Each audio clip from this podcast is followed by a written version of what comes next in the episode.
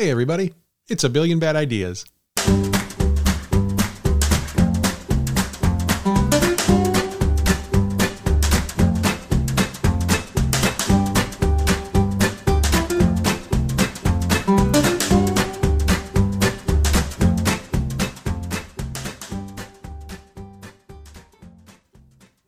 This week, I want to talk about characters. Um, and I want to start us off with what I think will be a, a, a good and also easy question, since I've ambushed you both with uh, with this topic.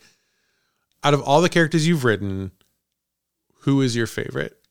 And when I my thought is main characters and you know in secondary mainish characters, you know, just because side characters that kind of come and go, like those are kind of cheating because it's easy to make them, you know, totally wild. But like, who are the characters that you have sustained through a whole book that you love the most? Um, I want to, and I think this week, uh, Luna, what do you, what's your, who's your favorite character that you've written? Um, my favorite character, probably of not just in this series, but of any any characters I've created, um, is Hube from the Joe Vampire series. Which, for anybody who might be listening who doesn't know what the name, the name Hube even means, because it doesn't sound like a real name. Um, the main character is named Joe. He calls himself Joe Vampire. Um, because he's trying to stay anonymous. And his best friend's name is Hubert Pullman.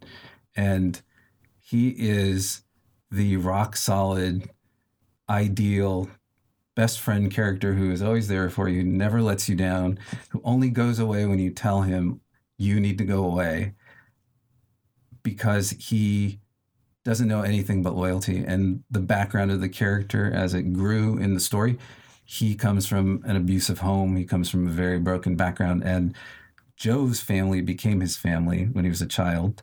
Um, and so he's grown up in this family unit. So he's more than just a friend, he's part of the family. But he's such a good hearted character that I took him in some dark places in book two and book three on purpose so we could start giving him a little more shading um, because it, it was there's a danger in making a character that's not just one that you like, but one that's actually good in that they're very vanilla and they don't really add a lot. They're just there for, you know, as a sounding board or support. I wanted him to have some darkness in him too, even though, you know, his his compass is always straight. So I put him through some really hard stuff. And You're kind of previewing some of the other questions I want to ask, which is great. Um, oh, cool. I won't about how you know multidimensional characters. Yeah. Uh, I've read your series, and I I agree. Hube is he's he's really the quintessential ride or die friend, right? Who he doesn't get treated particularly well a lot of the time, right? Yeah. Um, but still, and he, and he to me he he's written in a way that he seems like the an actual person. Like he responds to being treated poorly in the way that a really good friend would respond to that um, in a sense that you know he doesn't he never leaves Joe, but also like he you know he he confronts Joe about about the, being yeah. treated not necessarily well. Yeah. Um, there's a lot of humanity in that character, even though his name is Hube. I think that's great. that's um, the and the name came to me like I know artists always say, you know, writers say, "Oh, it spoke to me," blah, blah, blah, whatever those you know typical things are. But really, um, in my idea voice in my head, when I was creating a character that was just a Orchidea guy who turns into a vampire, um, there was some element of me mentally that said, and his best friend's name is Hugh, because I did know somebody. Uh, there was a high school person. I wasn't really friends with him, but the name Hubert that went around, and I always just thought that's such an interesting name. It's almost on the cusp of being kind of humorous, but it's also got this really classical kind of um, you know element to it, and it never really occurred to me when I picked Hube that it would be part of Hubert. So at some point when I was writing the books, I had to think about why did I pick that name and should I change that before I hit, you know, publish? And I realized no, he he came with a story that was already told. I just had to kind of listen to the rest of it. Yeah, and I want to I want to put a pin in that because I want to talk very specifically about you know the characters telling their own stories. So we'll we'll circle back. Um, ben, who's your favorite character you've written? Um, I, th- I find it interesting you say Hugh, Steve, because uh, one of my favorite characters is also like a, the loyal best friend. Um, and for a lot of those same reasons, I think a lot of people it resonates with a lot of people because I think a lot of people view themselves as that loyal best friend. Um, but I've, I've done a couple of those, and uh, my favorite character though is, and it kind of comes as a pair.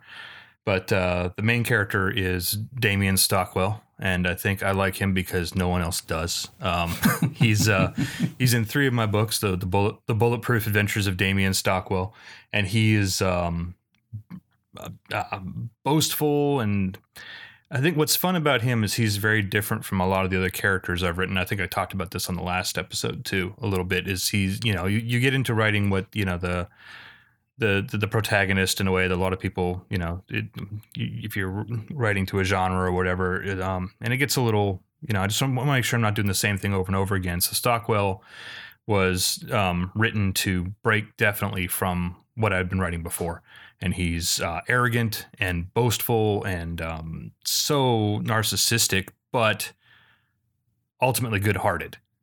And I think that's what makes him fun. Like he doesn't even none of his annoying tendencies are really meant to be that way, and he's not even necessarily as consumed with himself as he thinks he is. He's just yeah, he really is that good. He is that strong. He is that, you know, competent and capable a lot of the time.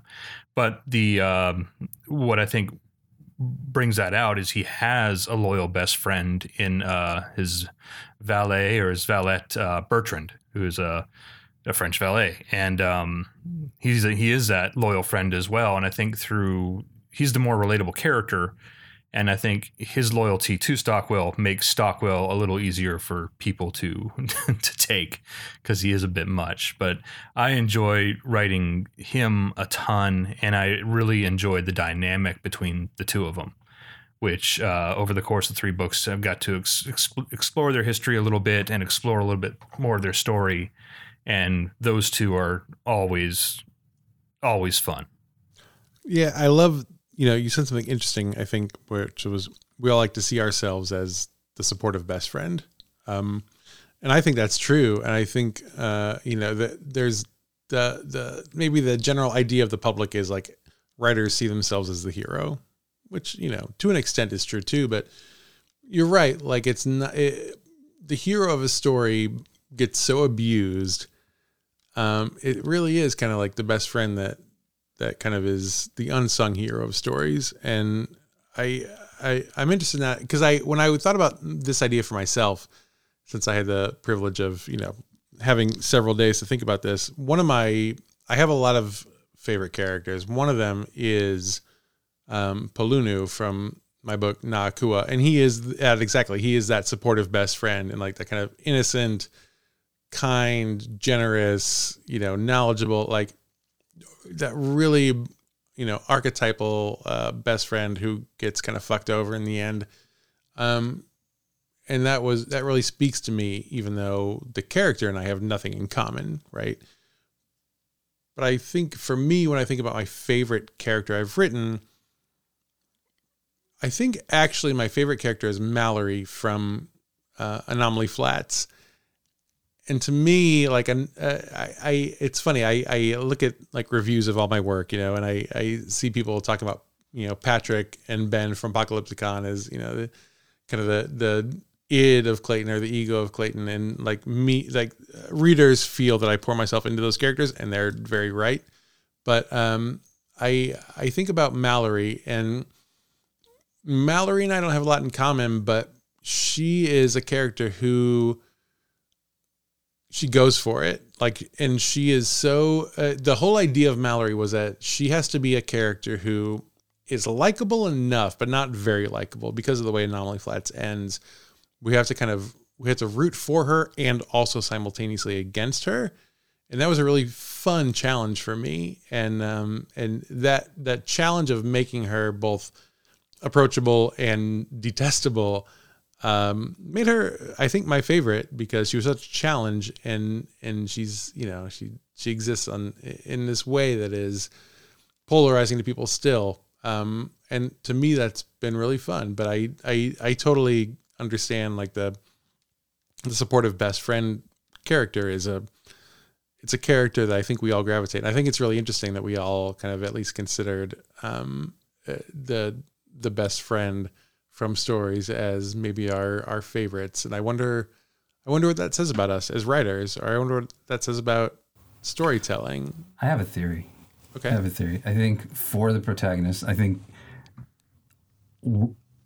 at least from my experience, I create a situation that um, I'm not sure that I could get through in order to get this character, this main character, to be doubtful of themselves and to go up and down and ride, you know, this roller coaster track of emotional growth and development that they have to they have to have. Um, in writing those sorts of things, you take it all over the place, and you can be, you know, it can be as wild as it needs to be because really this this person has no agency. They're finding their agency as the story develops and hopefully that's what they've come to by the end if you've written a fulfilling you know story in that way. But when we write the best friend characters we're writing the idealist version of what we would want for ourselves if we were really the protagonist in the story.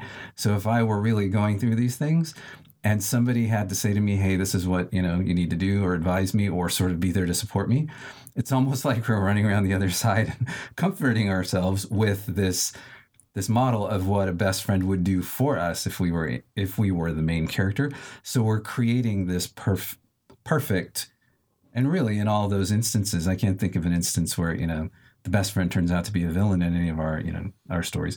Um, we're creating that almost for ourselves like gosh this is my wish list of qualities in somebody who would let me treat them like shit but never go away um, you, you know it has that sense of of them being sort of uh, um, counseled to us as as people yeah. with our ideals you know kind of stuffed in there well ben has robo bertrand which is uh it's you know close to close to being betrayed. But um that's interesting that you say that. I think now as you're as you're saying that like it makes a lot of sense because i i this is true for me maybe it's true for you. I assume it is but maybe it's not. But um i put so much myself into my main characters and i think you both do too that it that's that's that's a theory that resonates like the the friend is kind of the moral compass of that person yeah. in the way that we wish that sure. really like someone would be a moral compass for us if we were sure. in that position.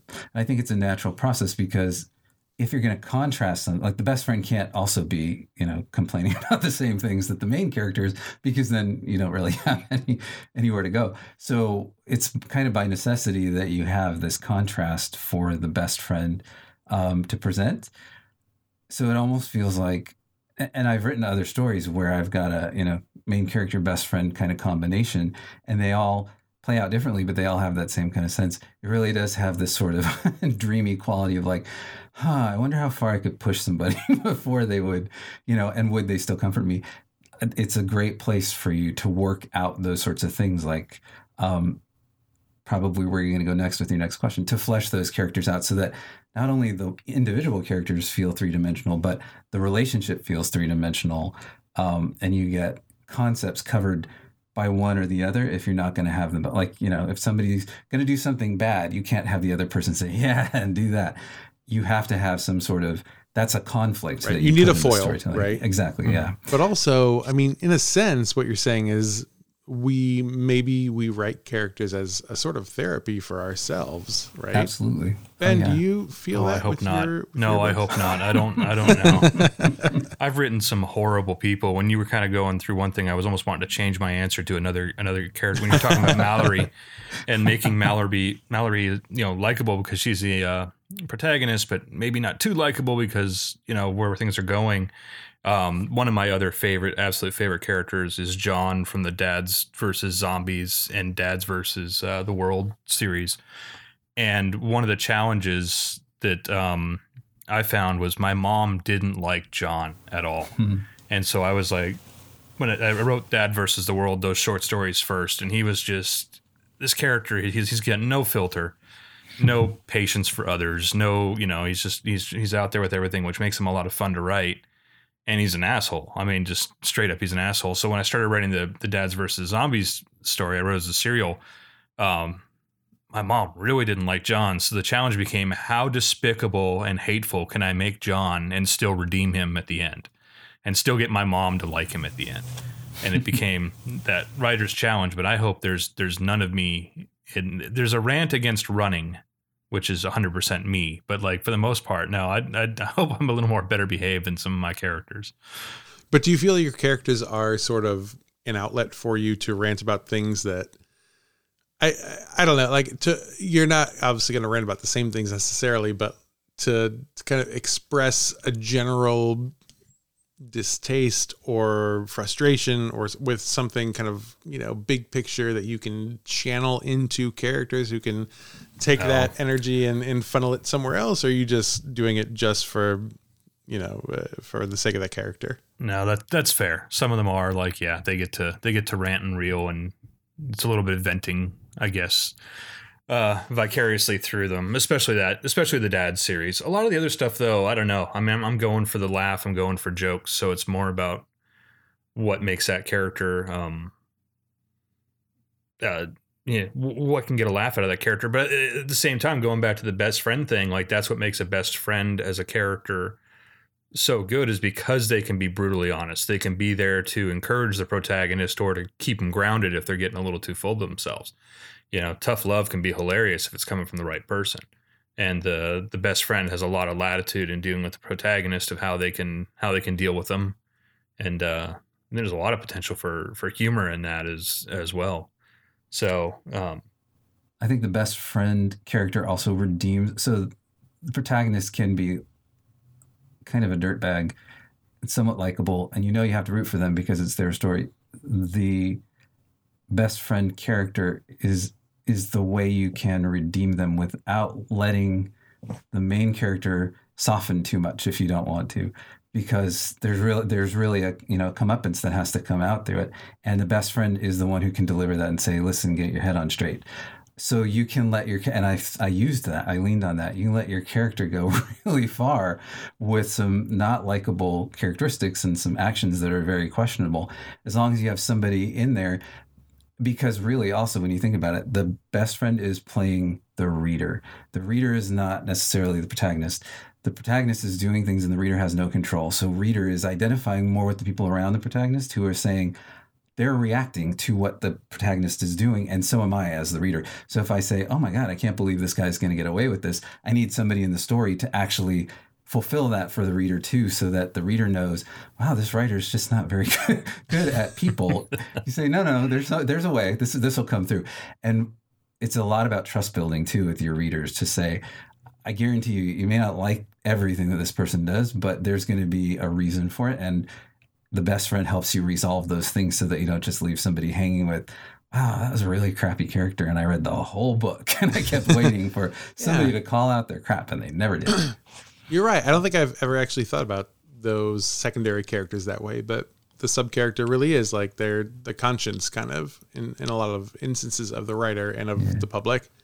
And I now I'm thinking of, you know, I love Mallory, but I think I wouldn't love Mallory so much if she didn't have Lewis. So for those who haven't read Anomaly Flats, like Lewis is not a best friend character for Mallory because they're strangers to each other, but he is and he's you know he's not necessarily relatable but he is kind of a he's a scientist who is kind of a diehard optimist right? And so he kind of he counteracts mallory's negativity and sarcasm at every turn. And you're right like that kind of it's a stand-in for the reader and for my better sensibilities as a hmm. writer to have someone to be like yeah but look how cool and exciting and interesting this thing is.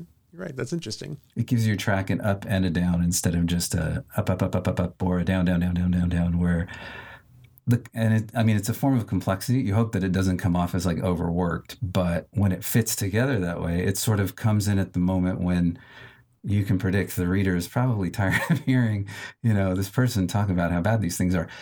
The other character comes in and says, "Hey, don't worry, I've got it." So so they get um, they get the up and down not just with one character but they get it with multiple characters. And what that also lets me do is like the other characters around around the main character can be as horrible as i want them to be. They can be as good as i want. It doesn't matter as long as this trust factor with the secondary character is there he can kind of swivel and kind of help the character make sense of all the other stuff, but also help the reader make sense of all that other stuff. So you get a lot of liberty when you kind of plant them yeah. in the right place and say, all right, everything else is a free for all. This person is going to be the grounder of the whole thing. And now that you say that, like I, I, re- I just now realizing for the first time, I rely on that a lot, right? For anomaly yeah. flats for sure. Like even uh, now, Akua, like Polunu yeah. is the rock for great. Like I, that's that's a really great mechanism. So I think this all leads me into my next big question. And this is kind of the bigger question of the of the episode. I think. So how do you two? write characters that are relatable and multidimensional because I think both of you do a really really wonderful job of of writing characters and um my you know i i could talk about this later but i you know my my early ventures into writing a novel like my one of my big problems was my i couldn't figure out how to write a character that was interesting and not flat right? So and you've you've both done a really good job of writing really to me as a reader really fleshed out multidimensional characters.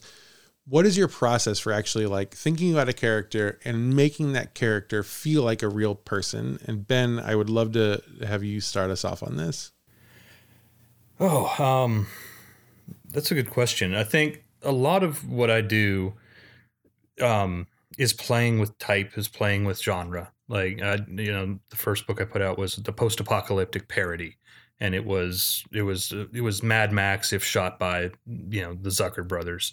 That was that was the idea from the beginning. So I think a lot of it was almost at the beginning, uh, just kind of taking the expected and turning it on it, turning it on its ear a little bit. Um, which led to some interesting things. Like the first for that series, you have a guy that he's the the lone wanderer, but he's not really confident. You know, he's he's kind of he's got reasons in his past to kind of doubt his abilities. He's he, he feels compelled to go out and help people, but he's scared to fail, that kind of thing. And I think that's just something that everybody experiences to some degree or another. You know, self doubt. So watching this guy deal with it and overcome it, I think makes it you know even not even necessarily overcome it, just put it aside in order to do the right thing. I think that's something we all wish we could do. And the more you can people can relate to the characters, I think the better. Um, with him specifically, talking about this best friend foil, I just gave him a dog. It was a shortcut because you don't even have to develop the dog. Just he's having a down moment. The dog lays his head in the guy's lap, and everyone knows that's a decent person because a dog is a better judge of character than any person. It's a real John Wick move right there. Pretty much, yeah. Um, so that, and then I think a lot of the other stuff too. I think some of my best rounded characters are the are the dads. Um, and it's three three guys that didn't really like each other that they don't even realize they're they're best friends, and um, throwing them up against each other is um, over the course of two books really just a fun way to find like John's one of the characters and he's an asshole. We come to find out maybe he's an asshole because if he's a jerk first, no one's gonna alienate him, you know? So there's a lot of that that plays out in just bickering and arguing and fun, fun back and forth with the characters. And they're kind of razzing each other as they're facing these horrible situations. So I, I think the, just the more interaction you have between the characters, the more you're going to see who that, who that character really is. And so you think you, do you think you, fi- you find your characterization in conflict and interaction? Absolutely. In the dialogue, I really think so. I think it comes out. Um, and and a lot of it, uh, for as much as I say I outline and I plan, a lot of the characterization comes about through that as it's as it's as it's building. So it starts with something maybe maybe a little simple, like the down on its luck lone warrior that's really not sure he's he's you know kind of a bit of, a bit of imposter syndrome going on there. Um, that kind of drives it, but it's it's dealing with that and interacting with the other characters and trying to hide it that kind of shows it all. So a lot of yeah, a lot of the dialogue, a lot of the interaction, I think, is where a lot of it's a lot of it comes from, and a lot of it uh, is exposed. I am a huge fan of dialogue, kind of driving story and characterization, which is probably not surprising, knowing that I have kind of a theater background, as we talked about before. Um, but Luna, I'm curious about what. How do you how do you build your characters? What is what is the thing for you that makes your characters multidimensional? Well, I want to say real quick on the topic of dialogue, I'm reading a book right now that there is very, very sparse dialogue throughout the entire story, and I'm noticing how much I miss dialogue in a story. Um, I don't feel like the author, and I won't say what the book is because I don't want them coming after me. I'll tell you guys after we're not recording. but I had high hopes for this book, and I had read another book by this author where I thought, okay, there's a, there's a good balance between the two, and now it feels like sort of like a um, somebody is attempting to do a Stephen King, um, where a lot of it is interior and a lot of it is descriptive of what these people have gone through, and it feels like um, somebody is missing something. And I believe this author was also a screenwriter, like a like a movie screenwriter. So there's no real That excuse feels like in my mind. Dialogue heavy, right? Like uh, you, would should be think, good at doing that. Yeah. Yeah, Well, I wonder if they were looking for something different. But I, I think about Yeah. the idea of writing something without you know much dialogue is One of um, and you, may, Terrifying. you may not know this. I know this about me, but this is how I handle your stuff too. Um, if there's if there's too much space without dialogue, it gets a note. Um, there can there cannot be and and I I mean I I've written books that are written in first person present tense where okay the di- the whole thing is dialogue essentially, but the idea that dialogue is what exposes um, everything for you I, I came to the conclusion a while ago that um, when people would ask, and Ben, I think it's really interesting that you, the, the way you describe how you you you put yourself out there is the concept comes first. My for me, concept is always like the last thing. It's almost baked into the character. My uh, my ideas always come as a guy who does X. I never can start with the concept because it always falls apart. So it always has to be almost like when I look at the movie posters of what I'm doing, the character is the story for me, and I can't write any other way. Otherwise, I do get these big swaths of like, wait a minute, nobody's talking to each other. How do we know what's going on? It's just descriptions. Um, and my theory was we're not right. I, and I believe I told somebody this because they really did just go into so much detail about. Um, it's probably somebody I was editing, is not you, Clayton. Um, just describing the room and then never had the character do anything in the rest of this chapter. I had to describe to her, you're not you're not writing a setting, you're not writing a background, you're writing characters. The setting is where you put them, but you have to have them come off the page somehow. So if you go for too long without them even being on the page, you've you know you've kind of you've kind of missed something. But I think Um, too, you know, uh, but uh, yes, totally, and but also, uh, I think where one of my failings is like I rely too much on dialogue for characterization. So what is the Sure. what is the balance, The balance. of you know description and characterization and internal conversation, and uh, which I hope you will tie into how you write your characters. 'cause I- Yeah. Um, my characters come as profiles. I really do as part of my 50, 50 30 to 50 pages of notes. which is Um, just violence. Go on. it makes me feel so good when I get to the page 50. Um, there's a profile. There's really just a bullet pointed list of what, what are the qualities of this person. And I try not to go too deep in there, but I need, I need to end up with four or five sentences that tell me this person's family background, this person's, um, current situ- you know current situation and how they feel about it what this person is hoping to achieve the i know in the musical theater structure there's an i want song. I always kind of you know have to encapsulate what does this person want because that's going to be the carrot at the end of the stick for the whole thing. So once i have all of that in place um, it really does become um, almost like piling modeling clay onto an armature for me. Um, I don't know if anybody really pays attention closely enough, but I do not describe my characters physically very much. I try not to reference that because that to me is something that the no matter what you say, the reader is going to have their own you know interpretation of what that is. So there's no sense in um, building that up, and I had to unlearn that. That was a big thing for me when I first started writing. Every character when they showed up for the first time got this like treatment of from head to toe what they look like and how they were. It was great practice, but I started to see it as like a crutch. And so it became don't describe your character, actually portray your character. And that's where building them through dialogue and through their own interior motivation became this sort of juggling act where you say, okay, I can let them think and feel and narrate them in this way for so only so long before I have to have them speak and either betray what I just said so that we can see that their interior monologue and the way I've set them up is, you know, not showing you everything because who wants to see everything about the character or I have to have another character come in and sort of interact with them. So I think what I end up doing, maybe this is what you end up doing too with the dialogue heavy stuff, is I will have writing sessions where I just write a conversation. I just write, here's this character interacting with this character. I need to hear what they're going to say to each other. And it really is, it involves speaking out loud to myself to develop that character's rhythms, that character's characteristics, really, and how they will. A character, a, if a character falls in force and there's nobody there to hear it, you know, is it really a character? The character exists because other characters are there to interact with them. So I will I will force myself to say there's no description in this particular I'm going to sit down and just write for an hour. I'm just going to write what these people are saying to each other. Then I'll go back to that and I'll say, okay, this character had a thought here and this character had a an impulse based on what these people thought. Slowly this pattern emerges where I can say this is the template for this person and I know now who they are at their core and that usually comes within the first couple of chapters. And from that point I take them and I poke them in places to say, how am I going to make you grow to get you to the point where you need to go? Um, who am I going to make you interact with that's going to challenge you because you want challenges and all your characters?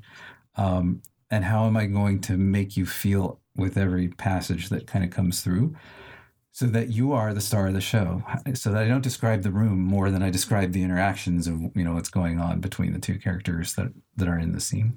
It's interesting. So you kind of, in a sense, you kind of start externally. I mean, it's their words, but you know, the words coming out of their mouths into the world um, kind of drives your characterization. Is that fair? That is that is, say? and it's probably because when I put them in the situation. So if I say with Joe Vampire, it's a the one liner is it's just a regular guy who turned into a vampire and it sucks. I mean, really, when you say that, all right, that's a lot. that that gives you the kernel of the character. Yeah, you can say, okay, he's angry, he's disappointed, you know, like it, it really informs it. So once I get my one liner, one that I'm working on, a guy who starts a cult to, you know, raise money because he doesn't want to pay his bills. You know, that something like that tells me, okay, he's kind of shiftless, he's a little bit lazy. Um, you know, how does he? So my one liner will actually start to build the character. And then from there, I have to kind of go into, okay, I've got a t- you know I've got a little puppet to play with. Now let's kind of make him work and see what we can build outward, layer, I think that's really layer to layer with him. Yeah, because I when I so my process is so different, and when I started writing Apocalypticon, which is my first novel, um, I was really struggling with characterization. Like I I I had I probably half a dozen starts to that novel, and it, they all got scrapped because I didn't feel like the the main character was anything that anyone could relate to, including me. And I I think in hindsight, a lot of the disconnect for me as a writer at that point in my in my you know uh, writer journey was that I had only written short stories until then, and I mm-hmm. so I have a I have a question about that coming up, but um, I think writing for a short story, like writing a character for a short story, is very different than writing a character for a full novel. Um, and so when I tried to do it for Apocalypticon, it was really challenging, and I didn't find. You know, it, it took me a long time to find uh, a character that really resonated with me. And the way I finally did it was actually working what I would consider kind of inside out, as opposed to outside in, with you know dialogue first, characterization second. Mine was inside, very deeply inside, in that when I was thinking about Apocalypticon, at its core, it's kind of a road trip novel. You know, through the post-apocalyptic world, sure, but it's a it's a it's a road trip novel. And so the person that I had been on the most road trips with in my life was my friend Patrick. and, you know, he and I are, you know, we have a very um, unique, you know, friendship relationship and like we're very close and we, you know, we have a lot of fun. Eh, so I, after like so many failed attempts at a character, for that novel, I was like, I was sitting down thinking, God, like, why can't I figure this out? Why can't I write a, not, a, character that's multidimensional that makes sense? Who would I want it to be? And you know, Patrick, of course, we've done the, you know, we've done road trips to the Northeast, we've done road trips to California and Tijuana. Like we've, you know, we've been, we've, we've done a lot of those trips, and I was like, I need a character who's like Patrick, and so I wrote a character who is Patrick, right? So that was like kind of my big aha moment. And as soon as I started thinking about the lead character in Apocalypticon as my actual friend Patrick, suddenly the characterization fell into place. Like it was a fully formed character because I could visualize how, you know, the real world Patrick would engage in things. And, you know, the the fictionalized version is a, a lot of me mixed in with that. Like how would I, you know, whatever. But um to me, like the the breakthrough I had when I started really characterizing my my characters was who can I model this after? And so Apocalypticon is actually it's it's full of people I've stolen characters from. Like Patrick is a real person. Ben is a real person. Um, Patrick and Ben in real life know each other, right? And Patrick and Ben and they they interact in similarly to the way that the characters do. Um, but you know, even the the the woman at the bridge when they first leave, like that's a friend of mine. Like the you know the the people at um, Fort Doom, those are friends of mine. Like uh, the, there's so many people along the way. Like every every important character in that story was modeled off a person I actually know, and that's how I actually learned how to write characters that can sustain. Um, and I, I which that's really what you're doing, even when you don't do it, even when you don't realize it. You're putting together characteristics from an assemblage in your head of I know these people who do this, I know these people who do this, and then you kind of you know spike it with all kinds of weird stuff that nobody does that you know in order to get like you're saying the authenticity so that it feels like it's a relatable person even if they're unlikable i've written i've written a character who uh, i've heard more often than not wow who likes this character? And it turns out um, i really defended that because i don't think a character has to be likable to be relatable. I think you have to trust the character and you have to trust the writer to know that if they're showing you something ugly about the world or about characters or they're in pain and you're seeing them act out in that there's reason for that. Um, but that comes from a, a, place of reality for everybody. And even with my joe character uh, my friends read it afterwards and they said it just sounds like you talking about being a vampire so i had that crutch of like the vernacular that i was going to use and the way he was going to speak was going to be a lot like me so it gave me a, a, playground that was already there for me and then i just had to kind of build the character in that um, so tapping into that is really maybe that's what people resist. Maybe they think I got to come up with something completely fictitious and completely new. And then it, they struggle with, well, wait a minute, why don't you just model it after your mom? You don't have to tell her it's her or, you know, you can change it right. later, but it gives you that framework without well, also, so much like, work. How can you model something totally separate? Because every character is going to yeah. have you in it, right? That's true. Ben, yeah. do you feel like that's true? Like, what's your what's your take on all this? Like, do you do you separate yourself from your characters, or do you really inject yourself into them? I do, but I think um, again, I, I, hope I'm not like too many of my characters. Like a lot of my characters are would be rather embarrassing to be like.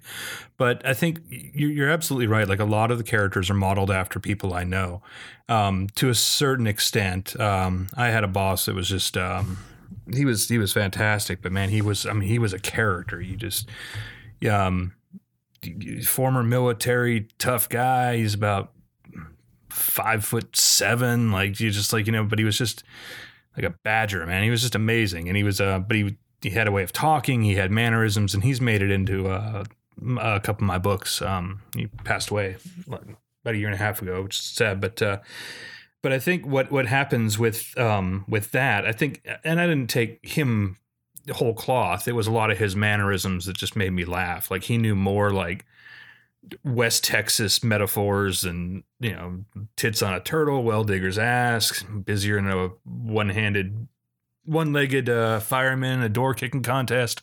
Like he just like just for days he had them all, and um, I think what I think when you, you guys are talking and maybe and it's funny because I think a lot of what we do we just we do. Um, Luna, you you have a hundred pages for everything you do. I get it. Like you, you're really all the things you're saying and the thought you've put into this. You know, that I'm like, oh God, I think I do that too. But I think when when you you ha- and you have to borrow from from real life to otherwise you have the same character a hundred times.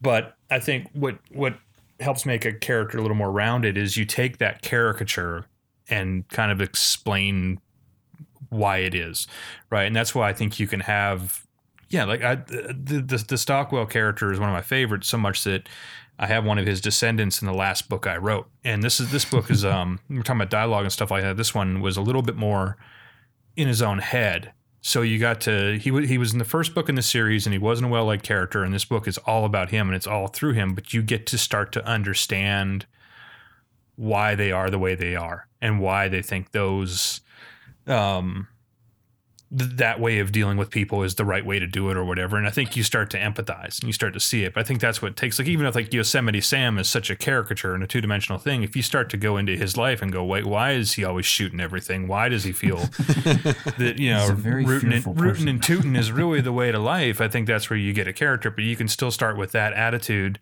to fill in a character in the book and then just kind of start to explain it a little better through through dialogue through actions all that and just that's how you get the the, the more rounded character but i think it, it definitely borrow heavily from uh, and again, a lot of my stuff is from the archetypes of, of different genres and stuff like that. Like there, it's this character, but okay, why is the, um, why is the dashing smuggler really thinking this is the way to way to go about things? You know, are they really? Uh, I don't know. Is crime really their thing? I don't know. Are they forced into it? That kind of stuff. That's what really gets into the deeper character. But you just have, uh, I think, peeling apart archetypes is a is a fun way to look at it and a fun way to do it. And then even taking, I, I, and I think it's. I, I've never put anyone in a book. I put one lady in a book one time to just destroy her because it was it was a bad thing. It was a short story. um, but for most everybody that I that I would say like, oh, that's kind of based on someone I know, I've I've done it out of nothing but nothing but love, just because I find them so fascinating. Like that, they stand out as a notable character in life is you know quite a quite a testament to them to begin with. Yeah, I think characters and you know, if you're writing fiction, the whole the whole game is you're you're taking a storyline and characters and whatever, and you're amplifying and you're changing and you're you know really blowing them up and making them the most you know ridiculous versions or the most romantic versions or the most you know the scariest versions of themselves, whatever. Um, there's a lot of power, I think, in in drawing from what you know. Like you always hear that adage, like write what you know, and I think More like right Maybe who that's- you know. yeah, exactly. Like it's uh, it's so much more. It's it's better advice than you even think it is because it's what you know reach, is right? your whole life, right? Yeah. Your your actions and the people and your influences and everything. Like you take all of that and you put it into a book, and that's that's how you write. Do either of you find that there's a point where your characters are so well developed that they start just kind of running the show and you you have them go into places that you weren't expecting? Ben, you're very structured with what you write. Like there's not a lot of there's wiggle room, but there's not a lot of places to go like, wait a minute, I didn't expect them to commit this crime. And now I have to, you know, totally change my outline. Do you guys No. find that to be a distraction if it happens, or do you work it in and That's- just say, oh, it's telling that's me the- something? No, that's the fun. That's what, and even in the way I outline, I'd leave myself that room.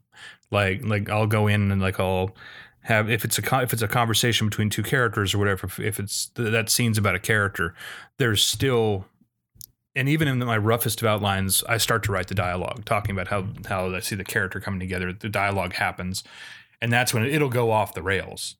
But I like to do it then because that way I don't have to rewrite whole chapters later when that character takes over. But I still get to enjoy, yeah, characters just like didn't didn't think they'd do that, but when you look at it, that's exactly what that lady would do or that guy would do. So it's uh no, that's that's the fun that I I was worried about losing when I started really getting into outlining. But it's it's still there. Yeah, still They there. start to make their own sense, and you just let them.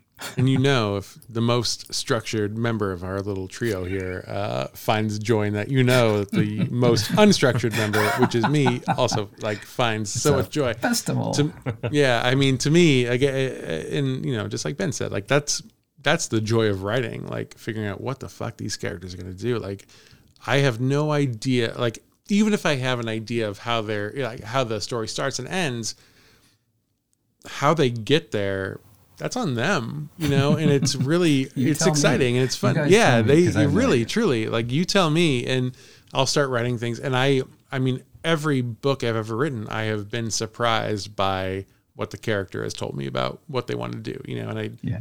it, to make it uh, to put it in more in terms that people who aren't writers might not roll their eyes at. Like when you're writing a character, you're you you if you get deep into their motivations, you get sometimes surprised by what they decide to do because you're like, oh, you know, I as as a as as Clayton Smith, I would do this, but actually this character, this is his path, and I think he would do this, you know, and so and that's surprising every time because they, you know, eh, whatever whoever your characters are and however you develop them, they always are a part of you, right? Yeah. You are you you're infused into that.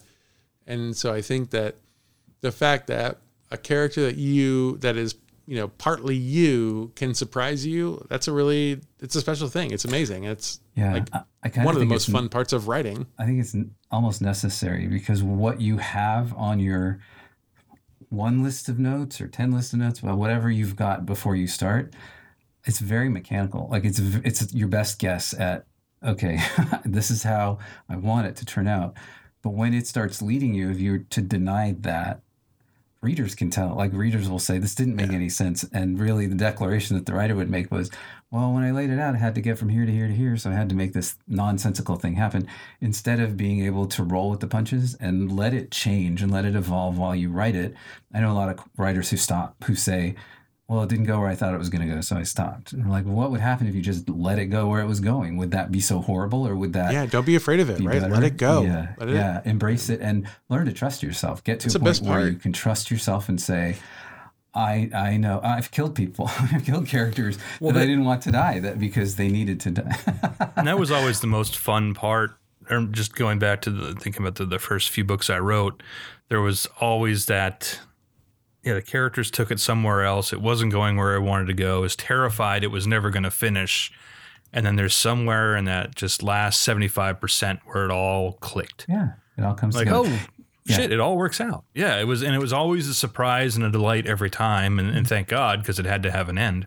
But there was somewhere like, I, and half the time I didn't see it coming. Yeah. You know, and it, and it was something when you go back and look, oh, well, I didn't even realize I'd set this up you know, in, like the, in the first it really third. Feels like you know, yeah. it's in your head. You're sleeping. It, you know, when you're when you're asleep, it's all these things are assembling in a way that you hope are going to rise to the surface when you're conscious again, so that it it fulfills you. And you really do. I mean, there's no fun in writing if really all you're doing is just dictating, you know, the next story to yourself. You really exactly. want to be told the story while you're telling the story. So it has to be mm. exciting like yeah, that. That's why we translate. keep writing, right? Because we keep being surprised by our own work, by the yeah. things we create. Absolutely.